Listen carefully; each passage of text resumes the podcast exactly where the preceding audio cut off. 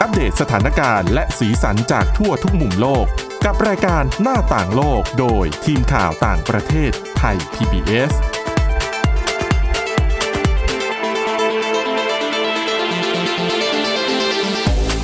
สวัสดีค่ะ ต้อนรับคุณผู้ฟังเข้าสู่รายการหน้าต่างโลกนะคะ มาอัปเดตสถานการณ์แล้วก็สีสันจากทั่วทุกมุมโลกกับทีมข่าวต่างประเทศไทย PBS ค่ะ อยู่กับพวกเรานะคะ เช่นเคย คุณวินิษฐาจิตกรี แล้วก็ดิฉันทิพย์ตะวันธีรนัยพงค์ค่ะ สวัสดีค่ะ สวัสดีค่ะ วันนี้ยังคงอยู่ที่เรื่องราวเกี่ยวกับ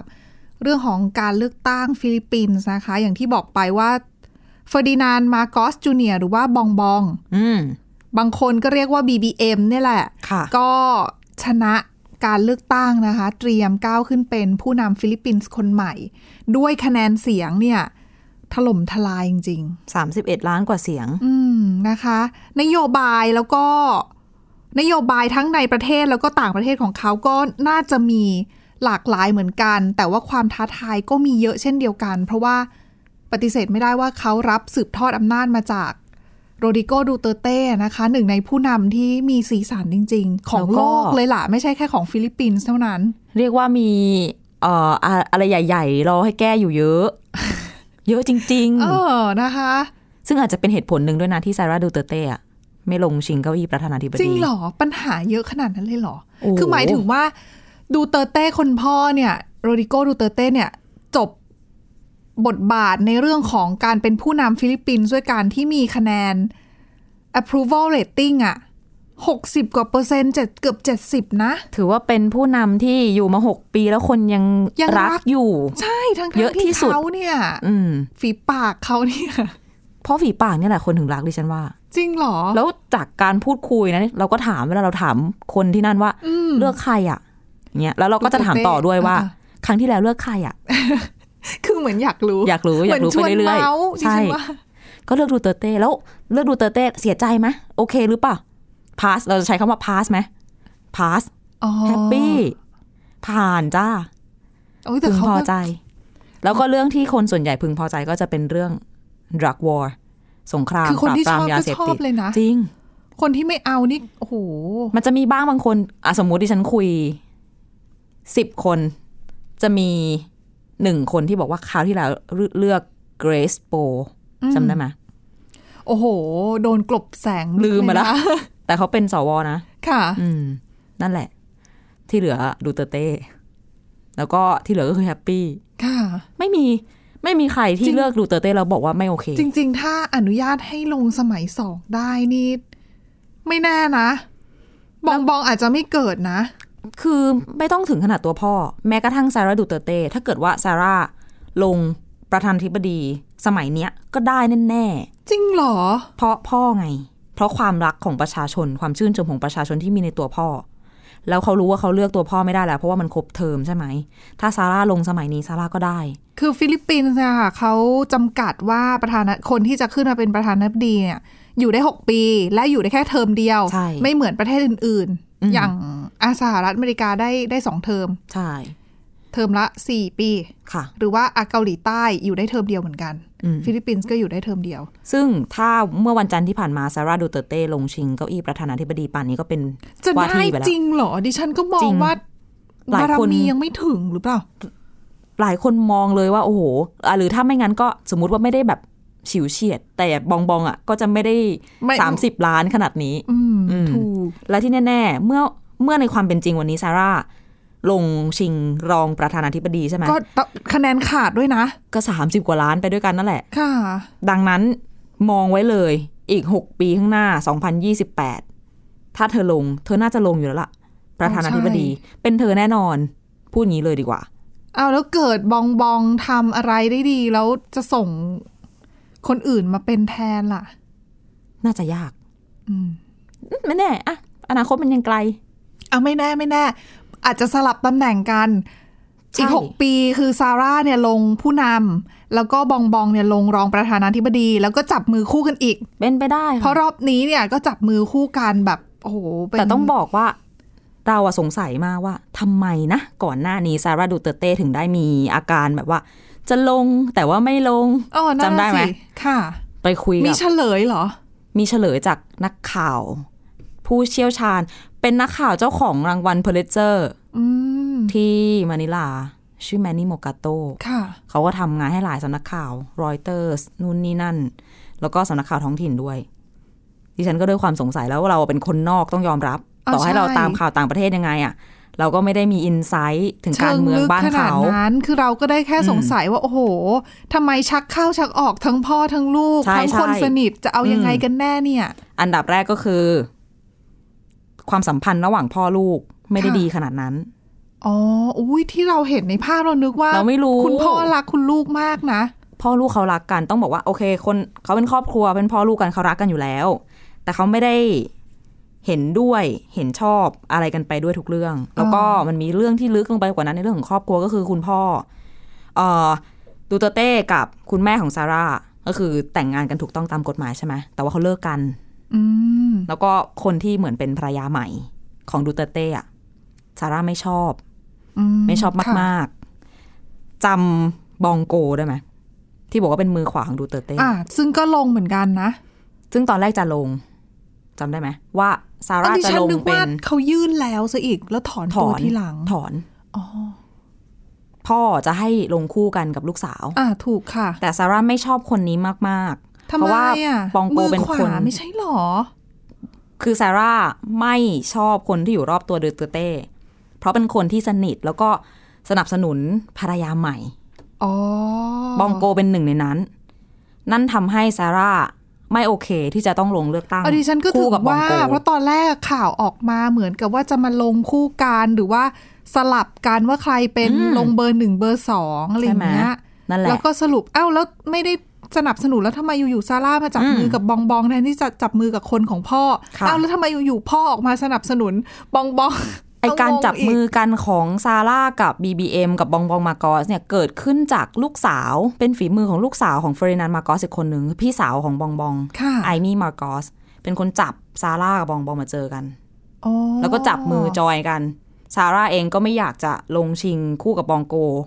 เพราะว่า อ่าๆ เป็นเรื่องหัวใจ ข้า อะเอางี้ดีกว่า ค่ะ เป็นเรื่องความรู้สึกที่เขาไม่โอเคกับสิ่งที่เกิดขึ้นกับแม่เขาอะไรเงี้ยอืม พอจับมือกับบองบองได้ มันก็ประกอบกับอีกหลายอย่างที่เขาวิเคราะห์มา เช่น หนึ่งตัวซาร่าเองเนี่ย เห็นปัญหาจากในปัจจุบันที่พ่อตัวเองก็ไม่ได้ คือคนรักไหมรัก แต่ถ้าดูเรื่องเศรษฐกิจ แย่ อืม แย่ทั้งจากโควิดด้วย เออดิฉันก็จะบอกว่าจะว่าเขาซะทีเดียวก็ไม่ถูกนักไงโควิดไง แล้วพ่อเขาก็ไม่ได้มีนโยบายที่แบบใส่ใจเรื่องเศรษฐกิจขนาดนั้นก็ต้องยอมรับ อ่าถูก และการ ถู กู้ยืม คือสถานการณ์อ่ะ มันก็เป็นสถานการณ์เดียวกันบ้านเราก็เป็นที่อื่นก็เป็น คือเอาจริงๆให้ดิฉันนึกย้อนไปนะ ดิฉันก็ยังนึกไม่ออกว่าผลงานเด็ด ๆ ดัง ๆ ของดูเตอร์เต้นมีอะไรบ้างนอกจาก นอกจาก ดักวอร์ ใช่ไหม เออ นั่นแหละ คือเหมือนหนี้ประชาชาติอะหนี้ตัวเลขมันเยอะมากจนดิฉันจำหลักไม่ได้ น่าจะแบบแสนล้านเปโซอะ ค่ะ อืม ม เยอะเยอะประมาณนั้น แล้วตัวซาร่าเองเนี่ย ปัจจุบันเนี้ย เธอเป็นนายกเทศมนตรีของดาวเบา เธอน่าจะมองว่าตัวเองอะถ้ากระโดดจากนายกเทศมนตรีอะกระโดดปุ๊บมาเป็นประธานาธิบดีเลยอะเหมือนมันตัวเองยังอ่อนประสบการณ์เกินไป คือจากเล่นท้องถิ่นแล้วมาเล่นระดับชาติเลย อืม แต่พ่อเขาก็เป็นอย่างนั้นนี่ ดิฉันก็ถามคำถามนี้ว่าอ้าวพ่อเขาก็มาทางนี้นี่ นั่นน่ะสิ แต่พ่อเขาอะได้ดำรงตำแหน่งทางการเมืองอื่น ๆมาก่อน อ๋อ แล้วในวันที่เขาเป็นประธานาธิบดี คืออายุเขาก็เยอะ 70 แล้ว เออ ถูกต้องเขาจะเจ็ดสิบอยู่แล้วใช่ไหม อืม แต่ซาร่าเท่าไหร่เอง ดังนั้นซาร่าน่าจะประเมินเส้นทางตัวเองแล้วว่าอ่ะมาเป็นรองประธานาธิบดีก่อน รองอยู่คู่กับมาร์กอสตรงนี้ ก็ได้ประสบการณ์ด้วย แล้วก็ไม่ต้องเป็นหัวโขนที่ต้องมารับช่วงปัญหาใหญ่ๆหนัก พ่อ ๆต่อจากพ่อ ด้วย ด้วย แล้วก็ปฏิเสธไม่ได้ว่าถ้าเขามาเป็นผู้นำจริง ๆอ่ะพ่อเขาอ่ะ ก็ต้องเข้ามามีบทบาทอะไรบ้างไม่มากก็น้อยนะในแง่หนึ่งอาจจะเป็นการให้คำแนะนำด้วยหรือเปล่า เพราะถ้าเขา ไม่ มองว่าเขาใหม่ ไม่แน่ใจนะว่าในส่วนของความสัมพันธ์ของพ่อลูกคู่เนี้ยคุมเชิงกันได้ขนาดไหน เพราะว่าโมกาโต้เนี่ยแหละ ผู้สื่อข่าวเนี่ยแหละก็เล่าให้ฟังอีกว่า กรณีของที่ดาวเวา ค่ะ อ่าการลงชิงเก้าอี้นายกเทศมนตรีก็ต้องเลือกตั้งเหมือนกัน ตัวของตอนแรกอะเหมือนภรรยาใหม่ของดูเตอร์เต้อะอยากจะลง เป็นแม่เป็นนายกเทศมนตรี ค่ะ ลูกสาวไม่ยอมสิซา ถูก ร่า ถูก ในเมื่อถ้าไม่ชอบ ลงแย่ง เป็น เลย เป็นเจ้าของ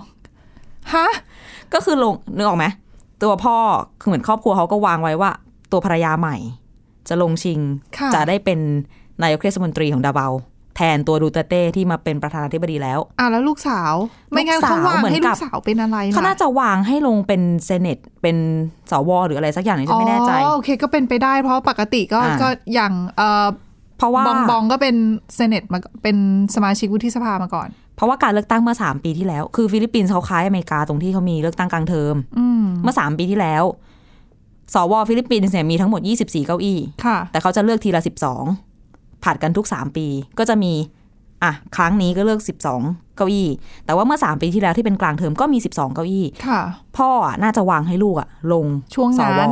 แต่ลูกอะพอรู้ว่าภรรยาใหม่ของพ่ออะ จริง จะลงนายกเทศมนตรี ลูกก็บอกว่าไม่เอาฉันจะลงนายกเทศมนตรี แล้วเธอก็ได้เธอก็ชนะไปจริงๆคือจะลงอะไรก็ได้อะว่างั้นเถอะด้ คื วย อมาแต่ฐานเสียง ไม่ว่า เข จะด้วย ทง บารมี ใต้ พ่อห ะ รืออะไรก็ตาม นะคะ แต่เมืองเขาอยู่แล้วอะเขา ค่ะ ครองมากี่ปีอะ ก็ถูก ยี่สิบสามสิบปี ยังไงก็ได้ ใคร นั่ ลงนแหละ ก็ได้นะคะ นี่ฉันถึงจะบอกว่า ถ้าจะบอกว่าพ่อกับลูกนี่พ่อจะมาแนะแนวอะไรลูก ไม่รู้ว่าขนาดไหนเพราะดูจะคุม คืออ อ ไม่ใช่ซาร่าดูเตอร์เต้ไม่ได้อยู่ในกำมือพ่ออะนึกออกไหม อ่าเธอเธอก็ไม่ได้เป็นคนหัวอ่อน น่าจะอย่างนั้น แต่ดิฉันมองว่าถ้าไปนั่งเซนเนตแล้ว เส้นทางนั้นดูจะแบบเข้ากว่าการเข้ามากกว่าหรือเปล่ากับการที่จะก้าวขึ้นมาเป็นผู้นำประเทศ แต่ว่าอย่างที่เป็นอยู่ตอนนี้ก็ไม่เสียหายนะ ยังไงก็ ถืว่า คือ อ่า จริง ๆอ่ะไม่ว่าจะไปทางไหนก็ปูมาอยู่แล้วอ่ะ ถูกไหม ก็ถูก เหมือน 2028 นี่เราแทบจะถ้าไม่ได้มีแบบ ดาราดวงดาวดวงใหม่ผุดขึ้นมา โอ้ เราก็แทบจะรู้ ยากดิฉันว่ายาก ใช่ เราก็แทบจะรู้อยู่แล้วว่าใคร แล้วการเมืองฟิลิปปินส์ไม่ได้เปลี่ยนกันง่ายขนาดนั้นน่ะนะคะ ก็เป็นตระกูลใหญ่ ๆ ที่ครองกันมาอยู่ คนที่มีหวัง เล่นเหมื อา อนเดิม จจะเป็นไม่ใช่มีหวังสิ อันนี้อีกด้วยความที่เราลงพื้นที่เป็น เอ่อฐานเสียงของอิสโกโมเรโน อ๋อใช่ ในตอนโดมะนิลา คนที่เลือกอ่ะ ก็จะเป็น ก็เราก็ไปสัมภาษณ์คนในหน่วยเลือกตั้งนั้น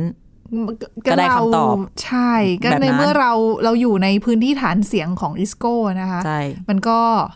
มันก็พูดยากที่จะ อืม เจอคนอื่นที่ไปเลือกคนเจอคนที่ไปเลือกคนอื่น แต่ก็จริง ๆอ่ะมีคนนอกพื้นที่เหมือนกันที่เขามองว่าเหมือนแบบตัวอิสโกมาเรโนก็คือเหมือนเป็นเด็กที่อยู่ในชุมชนแออัดมาก่อน โตมาจากแบบ แต่ดิฉันว่า บ้าน เขา ๆเลย สู้คนตระกูลดังไม่ได้นะ คือยังไงตระกูลการเมืองมันก็มีอิทธิพลมากกว่า เพราะว่า จริง หนึ่งเขาได้ฐานเสียงอะ่ะ คือนอนอยู่แล้วสำหรับภูมิภาคนั้น ค่ะ แล้วก็ค่อยไปหาเสียง ที่อื่ ดึ น งฐาน อื่น เสียงที่อื่นเข้ามา แต่ว่าอิสโก้เนี่ยมีแค่มะนิลา แล้วใครจะมาสนับมาสนับสนุนยกเว้น แต่อิสโก้จะได้การสนับสนุนจาก คนใหญ่คนโตคนอื่นๆ เงิน แล้ว ก็ไม่ได้หนาเท่าด้วย มันดูยากนะ หลายคนพูดว่าอิสโกมาเรโนนี่ น่าจะลงสวนะถ้าลงสวป่านนี้ได้ไปแล้ว อ๋อใช่ เออ แต่ก็ แต่มันไม่ใช่ความต้องการของเขาไง ใช่ตอนตอนแต่ตอนนี้เขาก็ยังคงต้องเป็นนายกเทศมนตรีมะนิลาอยู่ต่อไปไหมอะหรือว่าก็ถือว่าต้องหลุดออกจากตำแหน่ง ไม่แน่ใจว่ากลางเทอมน่าจะเทอมหน้าหรือเปล่า อ๋อ อืมแต่ว่าพูดถึงบ้านบองบองเอง ลูกชายก็น่าจะได้เป็นสอสอนะรอบนี้ น่าจะ ที่ แหละ โยโกสนอเต้ อืม ที่ทางเหนืออ แล้วเดี๋ยวก็จะค่อยๆไต่เต้าขึ้นมานั่นแหละ ก็เป็นตระกูลการเมืองฐานเสียงเขาอะ อืมก็ท อายุเท่าไหร่เอง แบ่ๆน รู้สึกว่าน่าจะยังไม่ถึงสาม ห สิ น้า บ เด็กมาก ไม่ใช่แค่หน้าเด็ก ดิฉั คุณ ห็ อายุก็เด็ก อายุก็เด็ก นะเพิ่งเรียนจบเลยแล้วก็มาทำงานเลยหรือเปล่า โอ้ อ่ะนโยบายนโยบายค่ะสำหรับบองบองนะคะ ในประเทศมีอะไรที่พอชัดเจนบ้างไหมคะ ไม่ค่อยนะคะ อืม นอกจากเรื่องของความสามัคคีที่เขาโปรโมทมาตลอด อืมสารต่อนโยบายดูเตอร์เต้มะดรักวอลนี่น่าจะยังอยู่นะคะ ตอนแรกๆที่เขาประกาศตัวลงชิงเนี่ยเขาพูดอยู่ว่าเขาอะจะสานต่อเรื่องของการปราบปรามยาเสพติด แต่ว่าเขาก็บอกเหมือนกันว่าเขาจะไม่ได้แบบใช้ในวทางความรุนแรง เราจะใช้อะไร ป้อมปราม ใช้โทษหนักๆเหรอ ไม่ได้ลงรายละเอียด แต่ พู เขา บบกว้งๆ เขาไม่ได้มีนโยบายอะไรที่ลงรายละเอียดเลยนะ มีมะ อืม เซาไชน่าสิทะเลจีนใต้ก็ไม่ได้แบบ โดดเด่นอะไรขนาดนั้น มีเท่าที่เห็นเรื่องความสัมพันธ์ระหว่างประเทศอาจจะมีเรื่องของการเอิ่มทบทวนข้อตกลงเอ็ดกากับสหรัฐ คือ คือข้อตกลงที่ยอมให้สหรัฐมาตั้งฐาน ใน ฐานทัพในฟิลิปปินส์อะ อืม EDCA เขาก็เลยเรียกกัน คือ ว่า จะ EFTA พิจารณาใหม่เหรอ คือเหมือน ไม่ มี แต่ คนไปตั้งคำถามเขา แต่ตอนนี้ก็สหรัฐก็ไม่ได้มีฐาน ฐานทัพอยู่ในสหใน มีนะ ฟิลิปปินส์มีเหรอ ดิฉันเข้าใจว่าถอนออกไปแล้วซะอีก คือจำได้ว่าเหมือนบองบองเนี่ยไปตอบคำถาม คนที่ตั้งคำถามประมาณว่า อืม ก็จะทบทวนเรื่องนี้นะ ทบทวน ซึ่งบางคนก็ตีความไปแล้วว่า นั่นก็แปลว่าเขาอะก็ไม่ได้จะแบบซีโรราบต่อสหรัฐเสียทีเดียว คือหลายคนมองว่าบองบองอาจจะมีแนวนโยบายที่เอียงไปทางจีนซะมากกว่า เพราะว่า เพราะว่าตั้งคือตั้งแต่ไหนแต่ไรมาเนี่ยเดินทางเยือนจีนหลายรอบแล้วนะคะ แล้วก็เคยตามพ่อของเขาไปจีนมาก่อนด้วย ค่ะ แล้วก็หลายคนมองว่าทางบองบองเนี่ย มองว่าการจัดการอย่างอายกตัวอย่างเช่น ทะเลจีนใต้เขามองว่าการที่จะไปดึงสหรัฐเข้ามาเนี่ย มันดูแล้วไม่น่าที่จะแก้ปัญหาได้ รวมไปถึงการพยายามที่จะบังคับใช้เรื่องของเออคำวินิจฉัยของศาลอนุโยอนุญาโตตุลาการ กรณีตอนนู้นน่ะที่ เรื่องของการอ้างกรรมสิทธิ์พื้นที่พิพาทในทะเลจีนใต้นะคะเขาก็มองว่าจีนก็ไม่ได้รับอำนาจศาลดังนั้นเนี่ย ก็ถือว่าผลที่ออกมา มันไม่ได้มีประโยชน์อะไร อืม อืม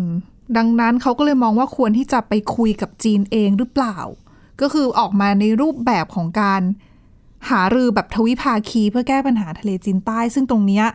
ก่อนหน้านี้หลายคนมองว่ามันไม่น่าจะเกิดประโยชน์กับฟิลิปปินส์นะ ค่ะ เพราะว่าจีนเป็นชาติมหาอำนาจ มีมีอิทธิพลหลายด้านมากกว่ากับการที่ฟิลิปปินส์จะไปคุยกันตัวต่อตัว แต่ทาง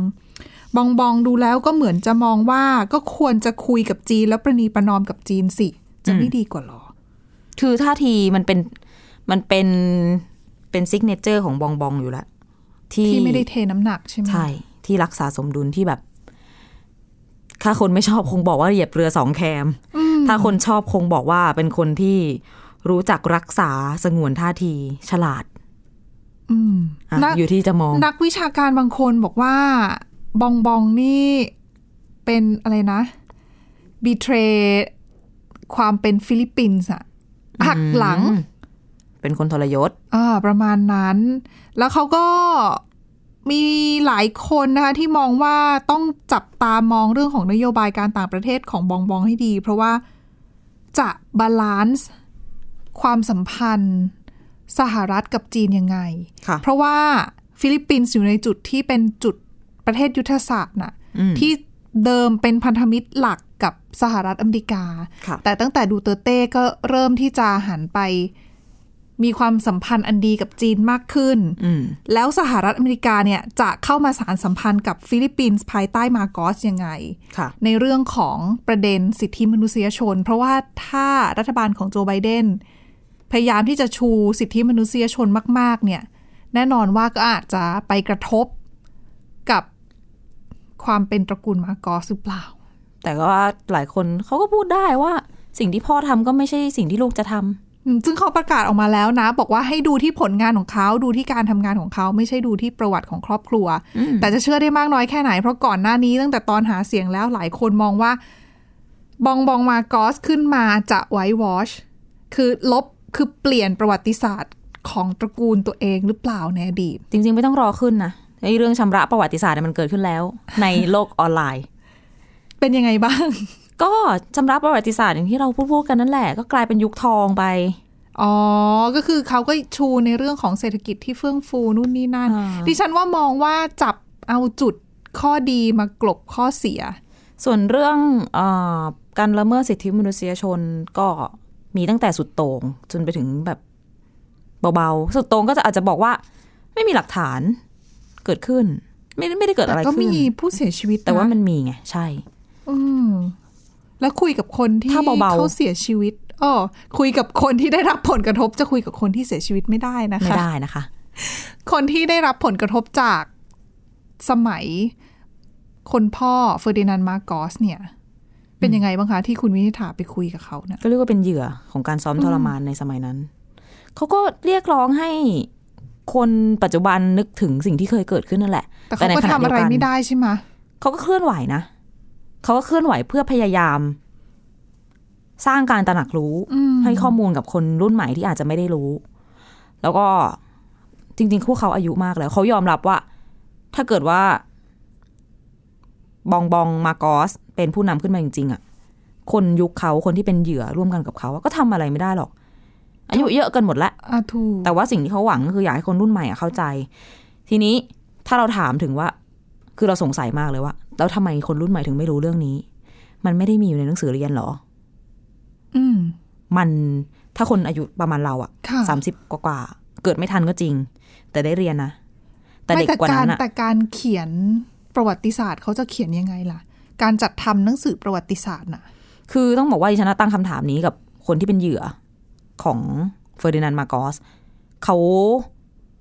ใช้คำว่าเอ่อสมัยรัฐบาลที่ตามตามๆหลังมาอย่างแบบโกราซอนากิโนเบนิโยอากิโนหรือว่าแบบอะไรต่างๆหลังๆมาเนี่ย ค่ะ คืออย่างแรก ๆ เลยอะอย่างตัวคอร์ซอนอากิโนเนี่ยสูญเสียสามีไปในช่วงที่ใช้กฎอายการศึก ค่ะ ใช่ไหมคะ เราในฐานะคนนอกเราก็คิดว่า เธอต้องมีส่วนสำคัญในการถ่ายทอดเรื่องราวความชั่วร้ายที่เกิดขึ้น อ่าใช่ ให้คนรุ่นใหม่ได้เข้าใจ จะได้จะได้ไม่ให้มันเกิดซ้ำขึ้นอี อ่า ก แต่ในขณะเดียวกัน อ่า ตัวของเอตาโรซาเลสเป็นหนึ่งในเหยื่อ ที่โดนซ้อมทรมานด้วย โดนจับด้วยในสมัยนั้น ก็พูดให้ฟังว่า ต้องบอกว่าโกราซอนากิโนเนี่ย ยุ่งวุ่นวายกับการแก้ไขปัญหาอื่น อืม มากเสียจนไม่สามารถมาดูแลเรื่องนี้ได้ เนื่องจากว่าอย่างในสมัยของเธอของโกราซอนากิโน มีความพยายามก่อรัฐประหารอย่างน้อยหกครั้ง อ๋อ ซึ่งเป็นสิ่งที่เราก็ไม่ได้รู้ลึกขนาดนั้น ในฐานะคนนอกอะเนาะอืม เพราะเรา ดั ก็ งนั้น จะเข้าใจว่ากองทัพเนี่ยให้การสนับสนุนแล้วล่ะ เพราะว่า เพราะว่าอาจกองทัพก็บอกว่ายืนข้างประชาชน ใช่ อืม แต่ว่าในในทางปฏิบัติ มันก็มีสมาชิกกองทัพส่วนหนึ่งที่ไม่พอใจ ที่ไม่เอาค่ะ ใช่ มันก็เลยมีปัญหาต่างๆ นานาเกิดขึ้นภายใน ไหนจะเรื่องเศรษฐกิจ ไหนจะเรื่องการตามไล่ล่าหา ทรัพย์สินทรัพย์หลวงที่ ค่ะ โดนยักยอกไป ซึ่งณตอนนี้เนี่ยก็ยังไม่มีนะ มีการฟ้องร้องต่างๆด้วย ก็มีก็มีเจอแล้วประมาณหนึ่งแต่ที่ยังไม่เจอมันก็ยังอีก ไม่ แล้ว น้ เรื่ อย ของการเรียกร้องค่าเสียหายจากตระกูลมาร์กอสเนี่ย ก็ยังได้ไม่ครบตามที่มีการคุยกันนะ ค่ะ อืม นั่นแหละก็เลยเป็นเหตุผลที่ว่า ถ้าถามเหยื่อของที่เจอผลกระทบจากกฎอายการศึกเหยื่อก็จะมองว่า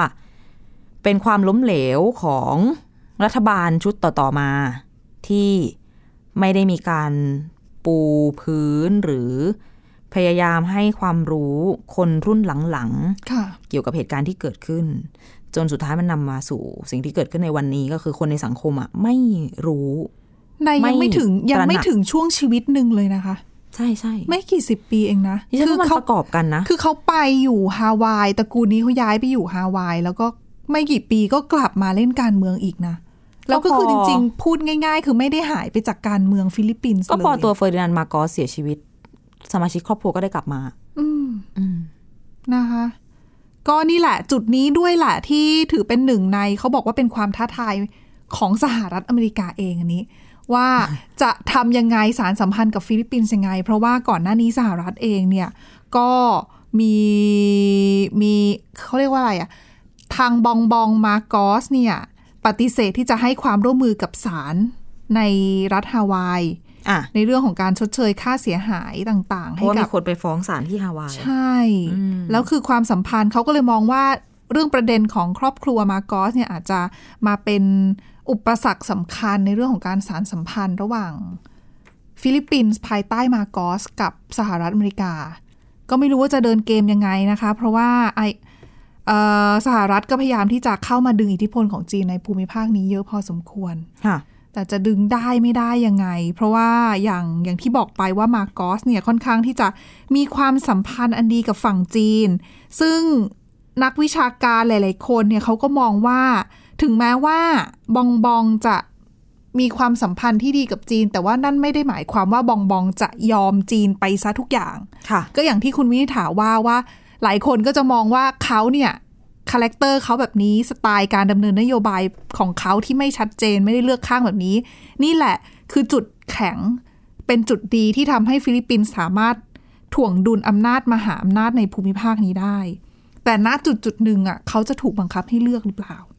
นั่นนะสิ ว่ามันจะไปถึงจุดนั้นไหม ใช่ แต่เบื้องต้นอ่ะ เป็นคนแบบ สงวนท่าทีไม่ฟันธง อืมแล้วยิ่งเรื่องของถ้าอยากจะพัฒนาเศรษฐกิจเนี่ย แน่นอนว่า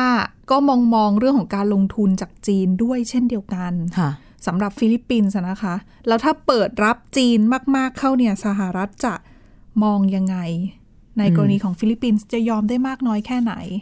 สหรัฐจะต้องกลืนน้ำลายตัวเองเรื่องของสิทธิมนุษยชนด้วยหรือเปล่าเออเป็นเรื่องที่น่าติดตามจริง แต่เหมือนกับว่าไบเดนก็จะออกมาแสดงความยินดีบองบองๆซะแล้วนี่ เรียบร้อย ๆ ใช่ แต่ว่าจีนออกตัวก่อนนะ ออก คือ ไวกว่าใช่ไหม ใช่ คือยังไม่ได้มีการ คือพอเริ่มเห็นผลชัดเจนปั๊บก็ออกมาแสดงความยินดีแล้วอะนะคะ ว่าจะทำงานร่วมกันต่อไปอะไรอย่างเงี้ย แต่ ถื จ อว่า ริงๆคนที่เจอเผือกร้อนงานนี้เป็นกกตฟิลิปปินส์นะ ทำไมอ่ะ ข้อคอรหาเต็มไปหมด อ๋อ มีการประท้วงด้วยนี่คะ ใช่ อืม จนถึงวันนี้ก็ยังมี อ่ะแต่ว่า การประท้ว ก็ งอยู่ ค่อนข้างชัดเจน เพราะปกติแล้วประท้วงก็อย่างสหรัฐอเมริกาประท้วงใหญ่ ก็ไม่ได้มีผลอะไร ค่ะ อ่ะอ่ะและนี่คือทั้งหมดของรายการหน้าต่างโลกในวันนี้นะคะ คุณผู้ฟังสามารถมาฟังรายการได้ที่ www.thaipbspodcast.com ค่ะ หรือว่าฟังผ่านพอดแคสต์ได้ทุกช่องทางค้นหาคำว่าหน้าต่างโลกนะคะ วันนี้พวกเราแล้วก็ทีมงานลาไปก่อนค่ะ สวัสดีค่ะ สวัสดีค่ะ Thai PBS podcast. View the world via the voice.